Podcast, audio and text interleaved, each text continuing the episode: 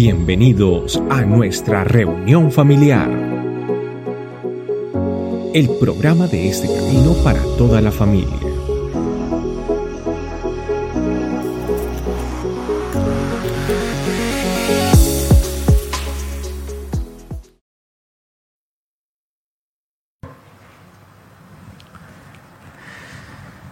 Hay un lugar en Jerusalén que se llama Bethesda. Hay una, había una piscina en la época de Jesús. Dice el Evangelio según San Juan que un ángel de vez en cuando bajaba y revolvía el agua.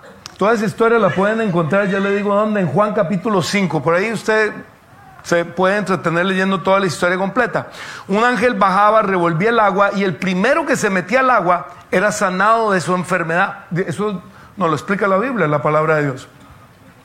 Jesús llegó en un momento dado y dice que vio ciegos, cojos, paralíticos, de todo, esperando el movimiento del agua para ver quién se tiraba primero. Y encontró por allí un hombre que hacía 38 años no podía caminar. Jesús se le acercó y le hizo una pregunta que a mí siempre me ha causado curiosidad. Le pregunta, ¿quieres ser sanado? La pregunta es muy interesante, porque muchas veces nos tenemos que preguntar usted y yo, ¿yo quiero ser sanado o no quiero ser sanado? En una ocasión a una señora se le preguntó, estaban orando por sanidad en una iglesia y se le preguntó, ¿usted quiere ser sanada? Ella no quería ser sanada, porque ella descubrió que estando en una silla de ruedas, tanto su esposo como sus hijos la atendían más que si ella no estaba en silla de ruedas. Si ella no estaba en silla de ruedas, a ella le tocaba atender a su esposa y a sus hijos, a su esposo y a sus hijos. En cambio, en silla de ruedas, ella recibía la atención. Pero entonces Jesús viene y le pregunta, ¿quieres ser sanado? Y el hombre no le dijo, sí, yo quiero ser sanado, sino que respondió con esas respuestas largas que uno espera, que uno no espera, ¿sí o no? Uno muchas veces pregunta, ¿tenés frío? Y empiezan a uno a darle a uno toda una historia. No, mira, es que yo en el año 2000 eh, y no sé cuánto, yo, yo nada más pregunté, ¿tenés frío? ¿Sí o no? Jesús solo preguntó, ¿quieres ser sanado? Y él no respondió sí o no.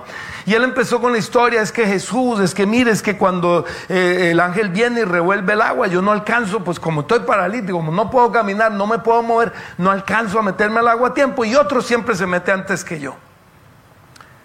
Sin embargo, Jesús entendió de alguna manera que aunque el tipo no le respondió straightforward, como decimos en inglés, no le respondió ahí mismo de frente, él entendió que ella quería ser, él, él quería ser sanado y por eso entonces le sanó. ¿Cómo le sanó? Le dijo, toma tu camilla y anda. Resulta que ese día era lo que los judíos en esa época celebraban, bueno, todavía siguen celebrando, como el Shabbat el día de descanso.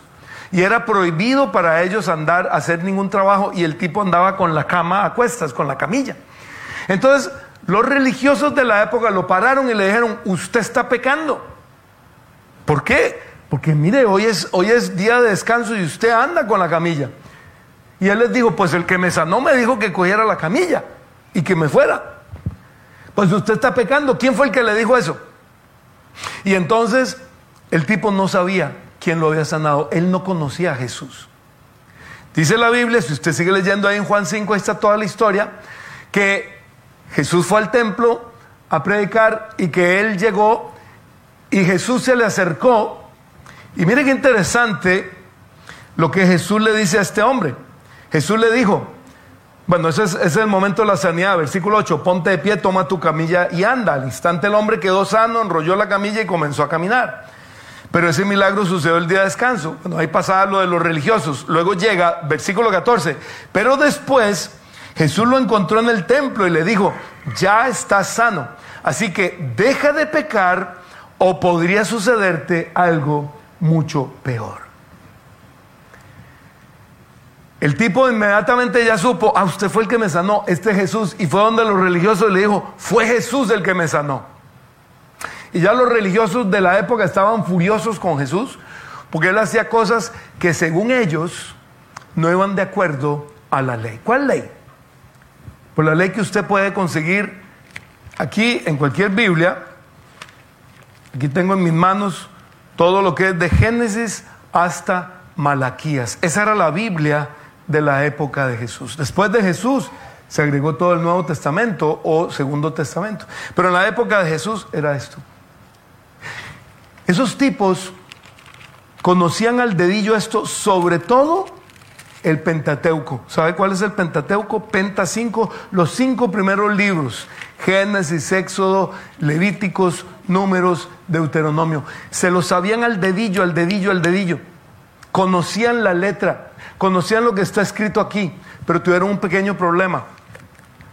Conocían la teoría, pero nunca conocieron al Dios que inspiró la escritura de este libro.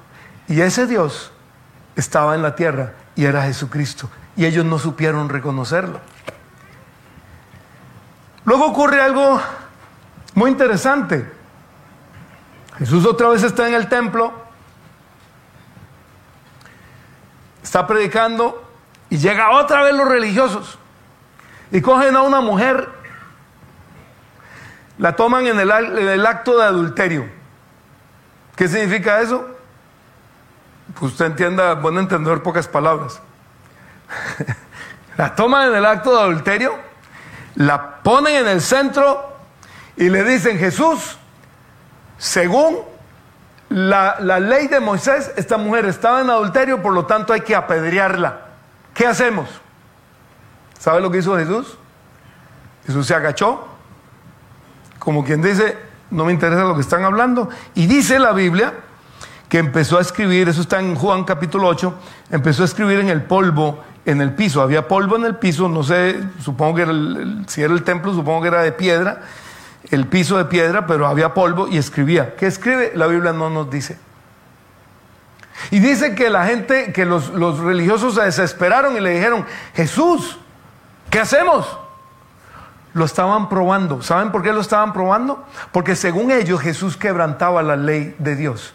No entendían que Jesús era Dios quien había también inspirado la ley y se la había presentado a Moisés. No entendían que Jesús era el verdadero cumplimiento de la ley de Dios. Y ellos creían que Jesús la rompía y por eso querían oír a Jesús decir, sí, mátenla, o no, no la maten y ahí iban a tener cómo acusarlo. Pero entonces Jesús da una de esas respuestas espectaculares, fenomenales, que solo él sabía dar. ¿Qué les dijo? ¿Se acuerdan? Jesús entonces se incorporó de nuevo y le dijo a la mujer, ah, perdón, me adelanté. Le dijo Jesús, le dijo Jesús, el que, eh, el que nunca haya pecado, que tire la primera piedra. Oiga lo que le está diciendo Jesús a la, gente. El que nunca haya pecado, que tire la primera piedra. ¿Y sabe lo que hizo? Se agachó y siguió escribiendo. Dice la palabra de Dios que empezando por el más viejo hasta el más joven se fueron yendo uno por uno. ¿Por qué desde el más viejo hasta el más joven? Entre más larga la vida, más pecado acumulado, ¿o no? Y entonces viene Jesús con una de esas preguntas eh, retóricas que me encanta que él hacía. Jesús se incorpora de nuevo y le dice a la mujer, ¿dónde están los que te acusaban? ¿Ni uno de ellos te condenó? Y ella le responde, ni uno, Señor, dijo ella. Y Jesús le dice, yo tampoco. Vete y no peques más. ¿Cuál es la clave o cuál es la similitud entre el pasaje que acabamos de leer del paralítico sanado y este pasaje de la mujer tomada en el acto de adulterio? ¿Cuál es el, el punto común de ambos pasajes? ¿Lo estamos viendo? Ese mismo es. A ambos Jesús les dijo, vete y no peques más. A ambos Jesús le dijo, ya, estás perdonado, estás perdonada, pero el perdón no es para que sigas pecando, el perdón es para que ya dejes de pecar y vivas una vida nueva que solo Cristo da.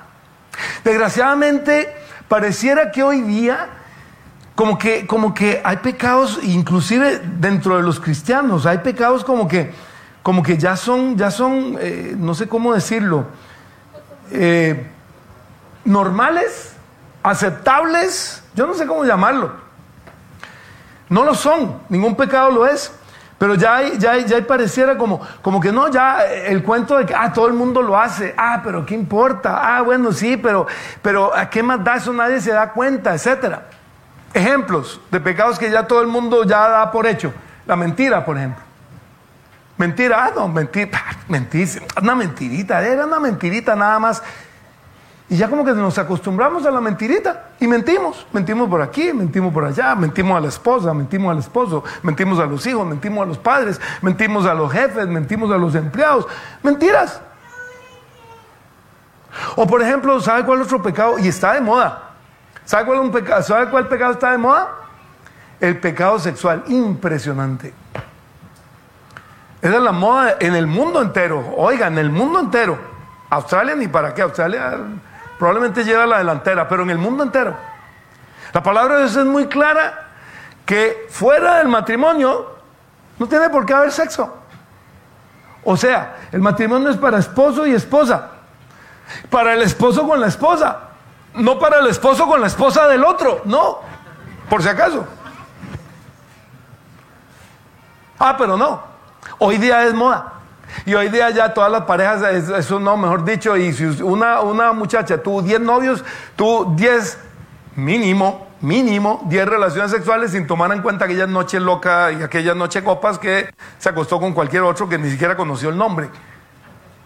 Y lo mismo los caballeros. De tal manera que ya es común llegar al matrimonio cuando uno ya está todo kilometreado. ¿Usted le gustaría que le venda un carro cero millas y le digan, vea, este carro cero millas y ya tiene 250 mil kilómetros? Pues, pues a mí no me gustaría. Pero se puede mantener el carro cero kilómetros. Pero ¿cuál es la clave? Vete y ya no peques más. ¿Qué otro? A ver, ayúdeme. Hello. La avaricia, la malicia indígena, el andársela jugando. Él ve, aquí es prohibido parquear, pero es que nadie se va a dar cuenta. Miren, en realidad yo no voy para allá, pero ¿sabe qué? Yo lo voy a hacer. Miren, en realidad lo que, lo que yo, voy a, yo voy a presentar eso, pero eso, eso que voy a presentar en realidad no es necesario, pero lo voy a hacer para cubrir. Familia, hay tantas cosas que ya damos como, como, que ya jugamos con eso, como si, mejor dicho, como, como si la vida fuera un juego, nos tomamos todo en broma, ya no importa lo que estamos haciendo. No familia, no. El Señor quiere que usted y yo cuando venimos a Cristo y Él viene a cambiar nuestra vida, Él quiere que ya vete y ya no peques más. Ya, yo te hice nuevo.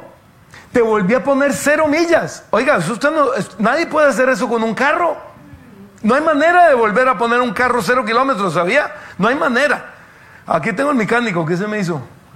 Mecánico. ¿Qué se hizo Frank? Frank, Frank, ahí está Frank.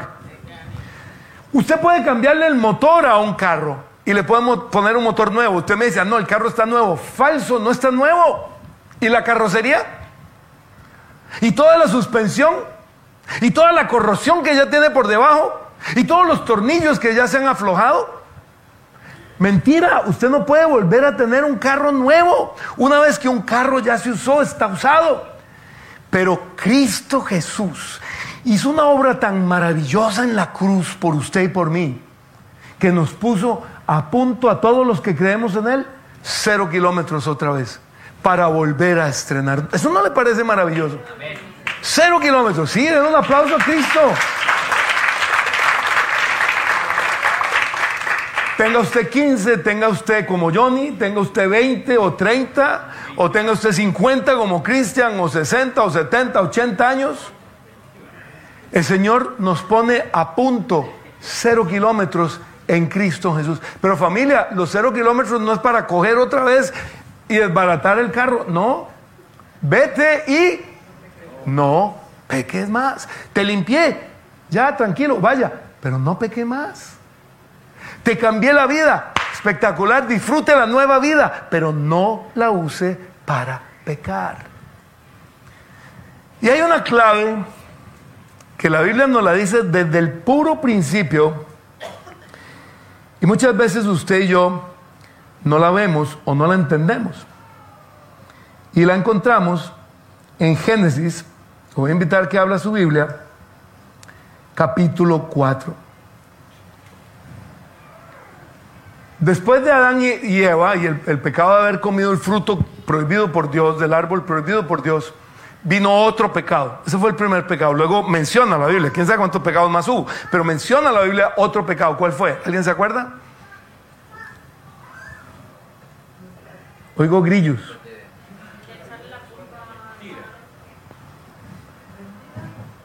Asesinato. Caín mató a quién? A su hermano de sangre, hijo del mismo padre y la misma madre.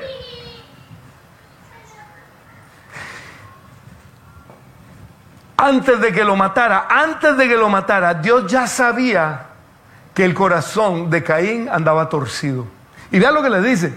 Génesis, capítulo 4, versículo 7. Si hicieras lo bueno, podrías andar con la frente en alto. Pero si haces lo malo, el pecado te acecha como una fiera lista para atraparte. No obstante, tú puedes dominarlo. Oiga lo que le dice a Caín. El pecado te, te, está acechando como una fiera y te quiere atrapar y te quiere agarrar y te quiere morder, pero usted puede dominarlo. ¿Cómo yo puedo dominar el pecado? Yo le voy a decir que durante los primeros miles de años de la humanidad, el hombre por sí solo no pudo dominar el pecado. Es la triste historia que la misma Biblia nos presenta. Y es la razón, hablando de Navidad, por la que Cristo Jesús tuvo que venir. Jesucristo vino justamente para que usted y yo aprendiéramos cómo poder dominar el pecado y no tener que volver a pecar. Con su muerte y resurrección, Él nos limpió de pecado, nos pone a cero nuevamente. Kilometraje a cero, pero todo nuevo. Carrocería, motor, todo, todo, todo, todo. Nuevecito, nuevecito, nuevecito. Olor a nuevo y todo. ¿Ah? Ahora sí, ¿cómo hacemos para mantenernos sin pecar? Bueno, ahorita lo vamos a ver en Romanos. Pero antes de entrar a Romanos a ver cómo se hace eso, no quiero antes seguir sin leer lo que dice Mateo. En ese proceso del, del, andar pecando, etcétera, a veces usted y yo cometemos el error de dejar puertas espirituales abiertas. Las puertas espirituales abiertas son esas puertas por donde o mis padres las abrieron para mí o yo mismo las abrí para mí mismo, en donde un demonio pudo venir a oprimirme o a, incluso a, a poseerme. No estoy hablando yo, lo dice la Biblia. Pero Jesús viene y nos dice algo muy interesante allá en Mateo capítulo 12, 43, 45. Dice, cuando un espíritu maligno, o sea, un espíritu impuro, sale de una persona, porque fue liberada, va al desierto en busca de descanso, pero no lo encuentra. Entonces dice, volveré a la persona de la cual salí. De modo que regresa y encuentra su antigua casa vacía, barrida y en orden. Entonces el espíritu busca otros siete espíritus más malos que él o más malignos que él, y todos entran en la persona y viven allí, y entonces esa persona queda peor que antes. Eso es lo que le ocurrirá a esta generación maligna. Pongan atención a este pasaje, mucha atención. ¿Cómo encontró la casa el demonio que volvió? ¿Limpia cómo? Ordenada ahí. Me parece que era la casa de una, de una familia hispana, ¿sí o no? Nosotros nos caracterizamos por tener nuestras casitas limpias y eso mejor dicho, ¿sí o no? Y eso y pulidito y no esto que esté bien limpio y usted va a una casa difícilmente usted encuentra polvo en la casa de una familia hispana, ¿sí o no? Y nos preciamos de eso, que somos muy limpios, nos bañamos todos los días, ¿qué más hacemos? Bueno, etcétera, etcétera, etcétera. ¿Qué es lo que tiene de mal eso? ¿Qué tiene de mal que la casa esté limpia, vacía y ordenada? ¿Qué, ¿Qué, es lo que tiene de malo? ¿Alguien ve algo malo ahí? No. Vea bien. Claro. Este es el problema. Ese es el problema.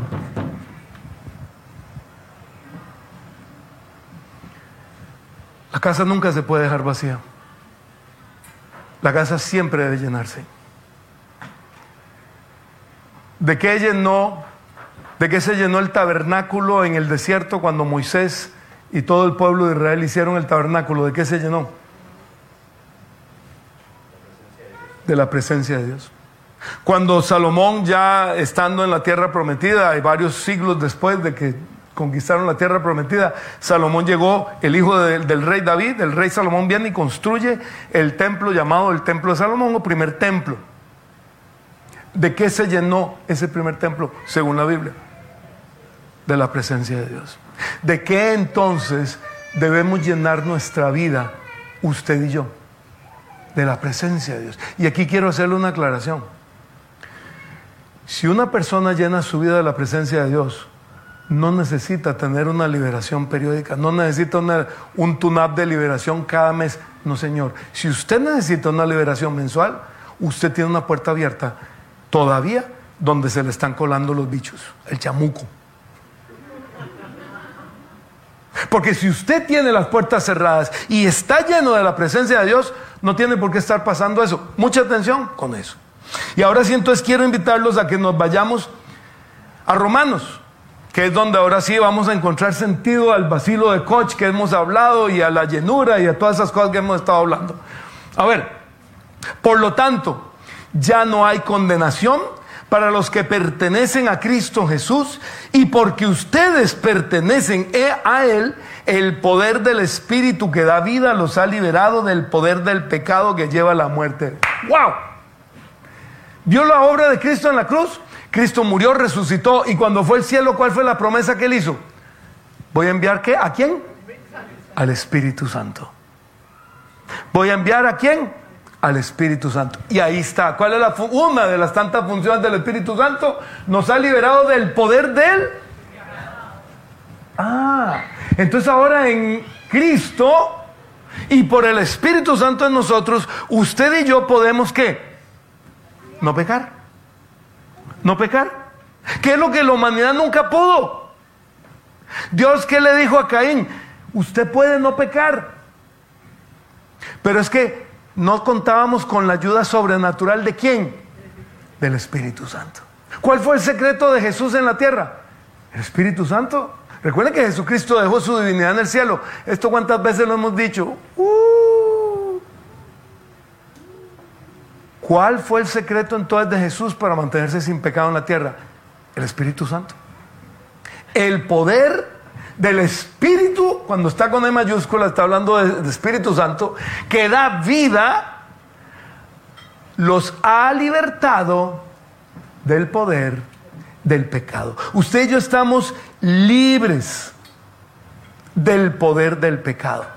Y sigue diciendo el apóstol Pablo, los que están dominados por la naturaleza pecaminosa piensan en cosas pecaminosas. Entonces el que anda pensando en cosas pecaminosas anda buscando a ver una página de pornografía que sea, que sea barata o gratis. Anda pensando a ver eh, eh, o, pasa una, un caballero que está por ahí mal parado, pasa una mujer bonita y eso mejor dicho que te, se le van los ojos así como la faulilla, ¿sabes? visto así? O vio algo por ahí mal puesto y dice, ah, esto no es de nadie, pues yo me lo llevo, etcétera, etcétera, etcétera. Anda pensando en qué? En las cosas pecaminosas. Pero los que son controlados por quién? ¿Controlados por quién? ¿Controlados por quién? Piensan en las cosas que agradan a quién? Al Espíritu Santo. Por lo tanto, permitir que la naturaleza pecaminosa les controle la mente lleva a la muerte. Pero permitir que el Espíritu les controle la mente lleva a la vida y a la paz. Pero ustedes no están dominados por su naturaleza pecaminosa son controlados por el Espíritu si el Espíritu de Dios vive en ustedes. Y recuerden que los que no tienen al Espíritu de Cristo en ellos, de ninguna manera pertenecen a Él. ¿Cuál es el secreto entonces de la vida cristiana? El Espíritu Santo. Familia, pregunta. ¿Un libro puede controlarlo a usted? Yo quiero que lea con atención ese pasaje. ¿Quién es el que nos controla o nos debe controlar? ¿Quién nos debe controlar? ¿Quién vive en nosotros o debe vivir?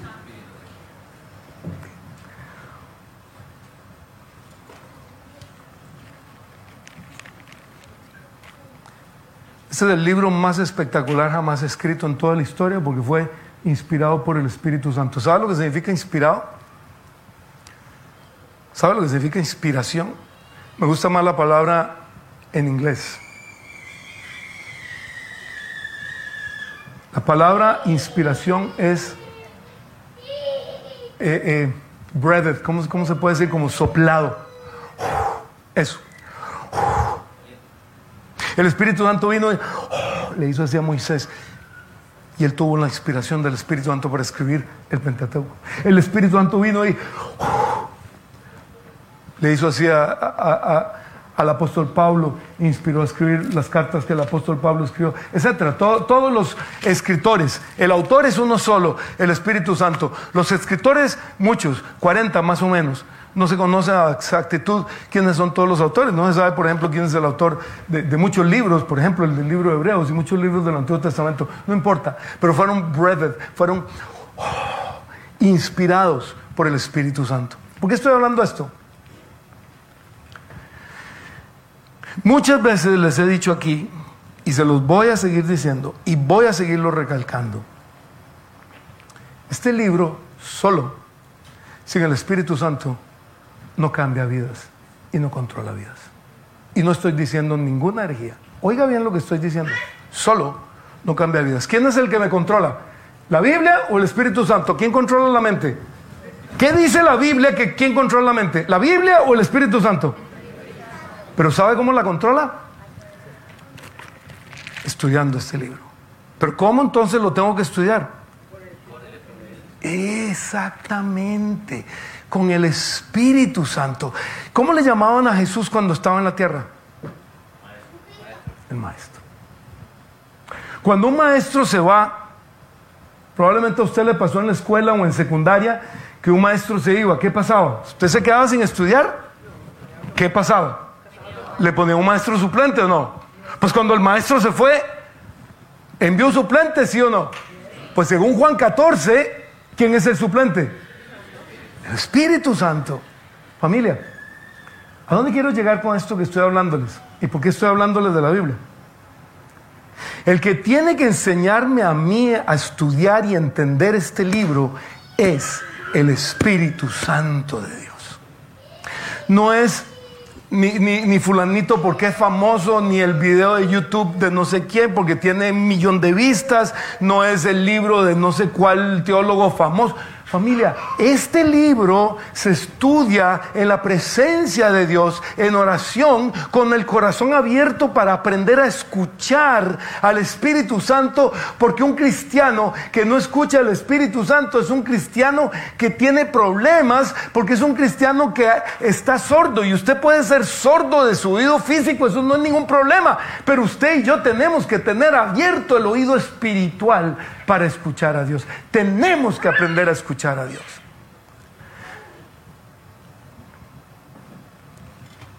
No me canso y no me voy a cansar de decirles eso. Mientras siga habiendo todavía personas que siguen creyendo que esto se estudia sin el Espíritu Santo y se quita el Espíritu Santo de por medio y entonces ya, eh, ya, y se meten en la teoría y le pasa lo de los religiosos. ¿Quiénes fueron los que empezaron con el problema con el paralítico? Los religiosos. ¿Quiénes fueron los que le llevaron a Jesús a, la mujer, la mujer cogida en el, acto, en el acto de adulterio? Los religiosos. ¿Por qué? ¿Por quiénes fueron los que mandaron a matar a Jesús? ¿Quiénes le dijeron a la turba, digan, crucifíquenlo, crucifíquenlo? Los, los religiosos. ¿Por qué? ¿Por qué si ellos conocían esto? Porque no lo habían leído con el Espíritu Santo. Porque no conocían al Dios que inspiró, este libro. Usted y yo tenemos que estudiar este libro, pero conociendo personalmente a Dios. Este libro no se conoce en una aula universitaria, con todo respeto se lo digo. Y lo recalco y lo recalco porque es que me duele ver hijos de Dios equivocándose. Mire, ahí le dejo un QR code. Repasa ese tema. Ese tema se publicó en el 2021, octubre 31. Cuidando la familia iglesia de las falsas doctrinas. Ahí hablamos más de eso. Ahí hablamos inclusive del cesacionismo, que es esa moda que le ha agarrado a algunos cristianos que no quieren creer en el Espíritu Santo y dicen que las operaciones del Espíritu Santo se acabaron cuando los apóstoles murieron. Falso al cuadrado. Más falso que un billete de 3.5 dólares. ¿Conoce un billete de 3.5 dólares? El día que se lo enseñen, no lo reciba porque es falso. Y el día que le digan que la operación sobrenatural del Espíritu Santo se terminó y que los dones se terminaron con la muerte de los apóstoles, eso es más falso que el billete de 3.5 dólares. ¿Lo tiene que recibir o no? Pues no lo reciba. Le dejé ese QR code. repáselo. De verdad, con mucho cariño se lo digo. Yo mismo lo repasé un día esto de ese tema. Vale la pena que lo repasemos. Romanos 8, 12, 14. Por lo tanto, amados hermanos, no estamos más obligados a hacer lo que la naturaleza pecaminosa nos insiste o nos incita a hacer. ¿Qué nos incita a hacer la naturaleza pecaminosa? Mentir porque la embarré y voy a mentir para quedar bien. No lo haga. Diga la verdad. ¿Qué más nos incita a hacer la, naturaleza pecaminosa? Ver una mujer, porque, uy, esa mujer que pasó ahí, déjeme, no, no, una miradita, eso no es pecado. ¿Una miradita no es pecado? ¿Una miradita no es pecado? ¿Sí o no? Según Jesús, el que la ve para desearla, adulteró con ella en su corazón. Eso es de Jesús. ¡Wow! Fuerte, caballeros. Y el diablo está especializado en mostrarnos a los hombres mujeres por todos lados. ¿No se han dado cuenta que hasta para anunciar un chicle pone una mujer en viringas? ¿Ah? ¿No se han dado cuenta de eso? Por todo lado. Por todo lado. Porque esa es la naturaleza del hombre. Mirón. Pero usted puede controlar eso por el Espíritu Santo que está aquí. Pero tenemos que aprender a dejar que el Espíritu Santo lo haga. ¿Qué sigue diciendo? Pues si viven obedeciéndola a la naturaleza pecaminosa, ¿qué va a pasar con nosotros? Morirán, pero cuando habla de muerte no está hablando de muerte física, porque todos vamos a morir. Está hablando de muerte espiritual. O sea, usted no va a tener eternidad. Pero si mediante el poder del Espíritu Santo hacen morir las acciones de la naturaleza pecaminosa, vivirán. Y ese vivir se refiere a vida eterna. Pues todos los que son guiados por el Espíritu de Dios son qué? Hijos de Dios. Todos los que somos guiados por el Espíritu de Dios somos hijos de Dios. Y sigue diciendo, pues espíritu, su espíritu se une a nuestro espíritu. ¿Lo ve la diferencia? Espíritu de Dios siempre va con M mayúscula. ¿Y el espíritu nuestro cómo va? Con el minúscula, el espiritico el espiritico que cada uno tenemos dentro, que no es lo mismo que el Espíritu Santo. Pues su espíritu se une a nuestro espíritu para confirmar que somos hijos de Dios. ¿Cómo sabemos que somos hijos de Dios los que hemos creído en Cristo? Porque si, si el Espíritu Santo está aquí, Él me dice, Tony, usted es hijo de Dios. Y entonces, ¿cómo voy a vivir yo? Pues como un hijo de Dios, agradando a Dios, a, mi papá en todo. Así que somos sus hijos, también somos sus herederos. De hecho, somos herederos junto con Cristo de la gloria de Dios. Pare ahí un momentico. ¿Somos qué? ¿Junto con quién? ¿De qué? ¿Usted está entendiendo lo que dice? Cristo es heredero como hijo de la gloria de Dios. Eso es lo que dice. ¿Y usted y yo qué? ¿Heredamos con quién? O sea, la herencia de Cristo, ¿quién, ¿con quién la está compartiendo? ¿Y dónde está el aplauso para Cristo? Señor, gracias. No tenía por qué hacerlo, Señor. No tenías por qué hacerlo. ¿O sí? Él no tenía por qué hacerlo. Y sin embargo viene y comparte su herencia para con nosotros. Pero si vamos a participar de su gloria, entonces, y ahí viene la parte que, ah, no, eso, no podemos borrar eso de la Biblia. No, debemos participar de qué? Claro, ¿qué dijo Jesús? En el mundo tendréis que aflicción. Yo no sé dónde sacan estos cristianos hedonistas modernos que un cristiano tiene bendición, tiene carro nuevo, casa nueva, ropa nueva, Navidad, todo lo estrena. ¿Quién dice? Hay cristianos sufriendo persecución en este momento en muchos lugares del mundo. Les están quemando sus casas, los están persiguiendo. Dele gloria a Dios que usted y a mí no nos persiguen aquí por ser cristianos. Y gloria a Dios si usted tiene un carro nuevo y que tenga 10, yo me alegro mucho. Pero recordemos que hay sufrimiento y hay cristianos, ay, no puedo, no puedo con este sufrimiento, familia. Estamos en el mundo y en el mundo hay sufrimiento. En el mundo hay enfermedades, en el mundo hay muerte o, no. La, la gente no se muere. A los cristianos no se le mueren seres queridos. Familia, simplemente aprendamos a llevar el sufrimiento. Cuando habla de sufrimiento tampoco se refiere al sufrimiento de la vida misma, más bien se refiere al sufrimiento por Cristo, a lo que usted y yo muchas veces sufrimos por, por, Cristo, porque nos se burlan, porque nos dicen tontos, porque nos dicen panderetas, porque nos dicen le lavaron el cerebro, porque nos dicen, ¿qué más nos dicen? Fanáticos, locos, ¿qué más nos dicen? Todo lo que nos quieran decir. Hágale, bien pueda. Be my guest, como dice en inglés. Y sigue diciendo entonces, Además, el Espíritu Santo nos ayuda en nuestra debilidad. Por ejemplo, nosotros no sabemos qué quiere decir, perdón, qué quiere Dios que le pidamos en oración. Pero el Espíritu Santo ora por nosotros con gemidos que no pueden expresarse con palabras. Y el Padre, quien conoce este, cada corazón, sabe lo que el Espíritu dice, porque el Espíritu intercede por nosotros los creyentes en armonía con la voluntad de Dios. El Espíritu Santo ora por nosotros con gemidos que no pueden expresarse con palabras. ¿Usted sabe lo que está hablando ahí el apóstol Pablo? ¿Alguien sabe? ¿De qué está hablando el apóstol Pablo? De la lengua del Espíritu. Esta semana recibimos una llamada completamente inesperada, mi esposo y yo. Una chica muy, muy, muy especial que perteneció a esta familia iglesia y que se fue hace varios años, se fue a otro país, a vivir a otro país. Nos llamó a contarnos testimonios, bueno, por un lado a darnos gracias por el tiempo que estuvo aquí, todo, pues fue muy rico, la verdad, muy rico de vez en cuando recibir una, una llamadita de esas bonitas, es, muy rico. Pero lo que más nos alegró fue escuchar su testimonio. Por fin dice que tuvo un, un encuentro espectacular con el Espíritu Santo y empezó a hablar en lenguas y ahora está viviendo en lo sobrenatural del Espíritu Santo. Familia, el Espíritu Santo nos invita a que usted y yo vivamos en lo sobrenatural.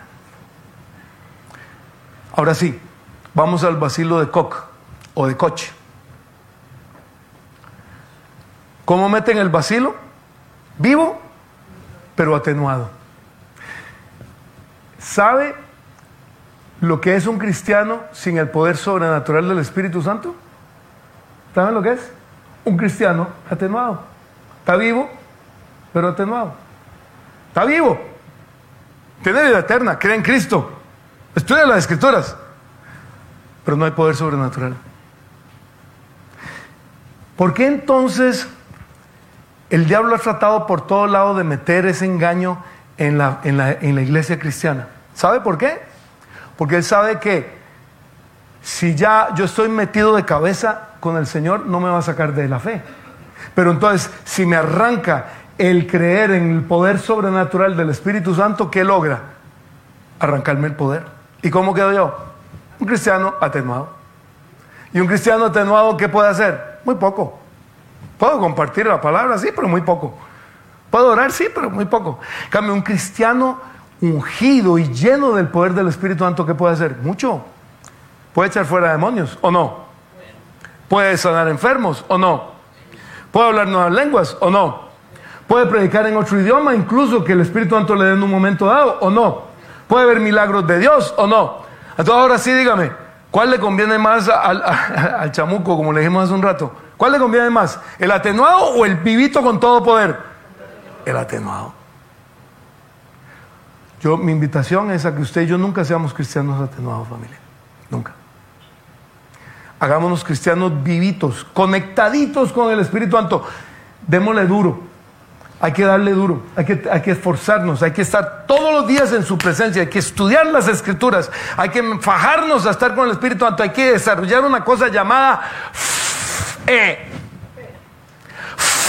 E. Son dos letras, es que es muy sencillo. E. Dos letritas. Pero ¿sabe cómo se desarrolla la E? ¿Sabe cómo se desarrolla? Probándola. Cuando el Espíritu Santo lo ponga a orar por, por Julio, vaya a orar por Julio.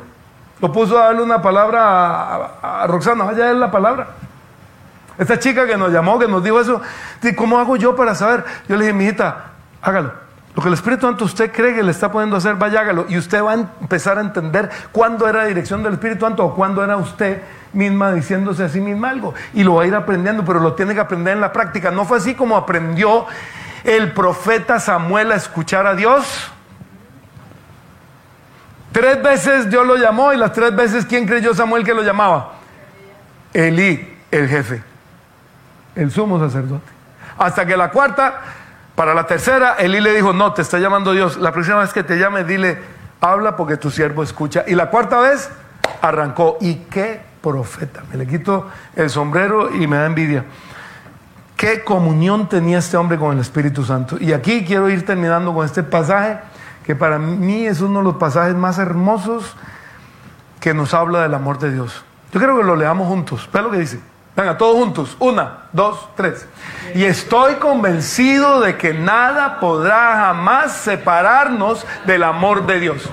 Ni la muerte ni la vida ni ángeles ni demonios, ni nuestros temores de hoy, ni nuestras preocupaciones de mañana, ni siquiera los poderes del infierno pueden separarnos del amor de Dios. Ningún poder en las alturas ni en las profundidades. De hecho, nada en toda la creación podrá jamás separarnos del amor de Dios que está revelado en Cristo Jesús, Señor nuestro. ¿O eso merece un amén de qué tamaño? Amén, gloria a Dios. ¿No le parece espectacular ese, ese? Mire qué maravilloso. Nada, nada, nada nos puede separar del amor de Dios. Nada. ¿Sabe el único que lo puede separar usted del amor de Dios? ¿Sabe lo único? Usted. Ahí no dice, ahí no nos aceptúa a nosotros. Cuando usted y yo pecamos, ¿qué hacemos? Separarnos del amor de Dios. Por eso, ¿Cuál es la invitación? ¿Cuál es la invitación? El Señor ya nos limpió. No peguemos más. ¿Queremos disfrutar el amor de Dios? Disfrutémoslo. Pero no pequemos para poder disfrutar el amor de Dios. Porque cuando ahí viene toda esa lista, vea, ni la vida, ni la muerte, ni ángeles, ni demonios, ni temores, ni preocupaciones, a ver, ¿cuántos tenemos temores y preocupaciones? ¿Soy yo el único, el único loco aquí que tiene? Ay, todos tienen, todos tenemos. Ay, qué dicha. mal de mucho consuelo tontos. Bueno, ningún poder en las alturas, la creación, nada, nada, nada, nada, nada. Pero ahí sabe qué falta en la lista. Tony. No está en la lista. O sea, Tony me puede separar a mí del amor de Dios. Yo soy el único que me puedo separar del amor de Dios cuando, cuando peco. Usted es el único que puede separarse del amor de Dios. ¿Cuándo? Cuando peca. Por eso la invitación de Jesucristo es, yo tampoco te condeno. Estás perdonado, estás perdonada. Vete. Ya no peques más. Te estoy dando una nueva vida. Disfrútala, no peques más. Disfruta la nueva vida que tienes en Cristo. Disfruta la nueva vida en el Espíritu Santo. Aprenda a conocer al Espíritu Santo. Estudie las escrituras, pero estudielas con el Espíritu Santo. Aprenda a tener comunión con el Espíritu Santo. Déjese tocar por el Espíritu Santo, mover por el Espíritu Santo. Deje que el Espíritu Santo se mueva en su vida. Los voy a invitar a que nos pongamos de pie. Mientras Julio va pasando por aquí también. Y David y Silvia se me van preparando también. Sí, sí, yo, les aviso cuando. O si quieren pueden ir repartiendo de una vez. Yo les voy a, pedir a que no que oremos. Les quiero pedir que oremos.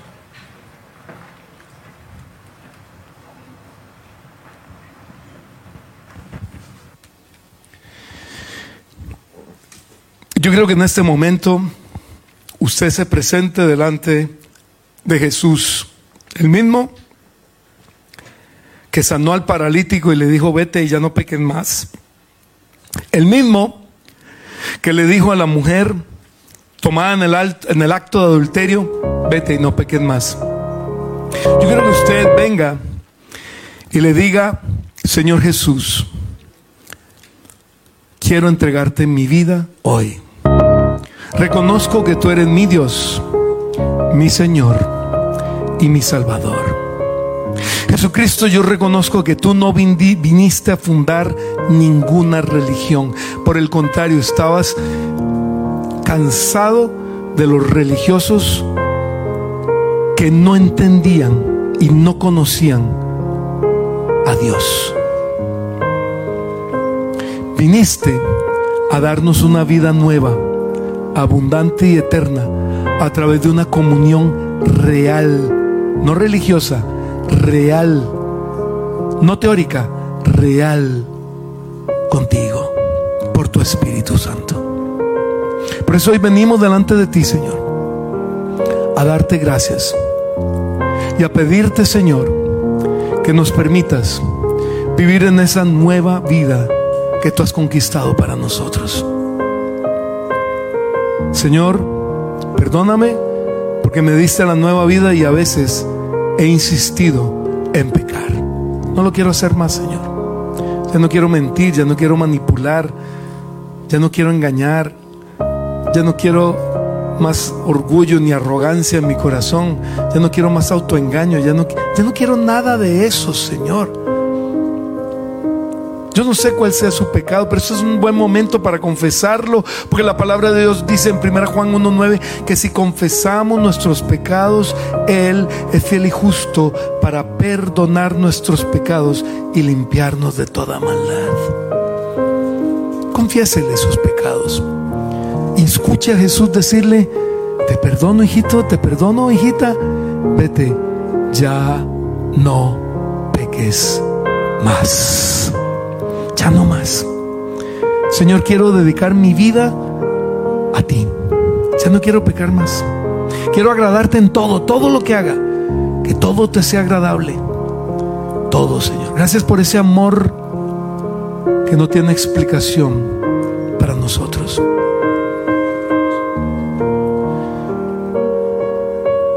Hay una hermosa canción que nos habla de la libertad que tenemos en Cristo Jesús. Muchas gracias por acompañarnos. Aquí, en este camino, estamos para servirte. Suscríbete a nuestro canal y déjanos tu comentario.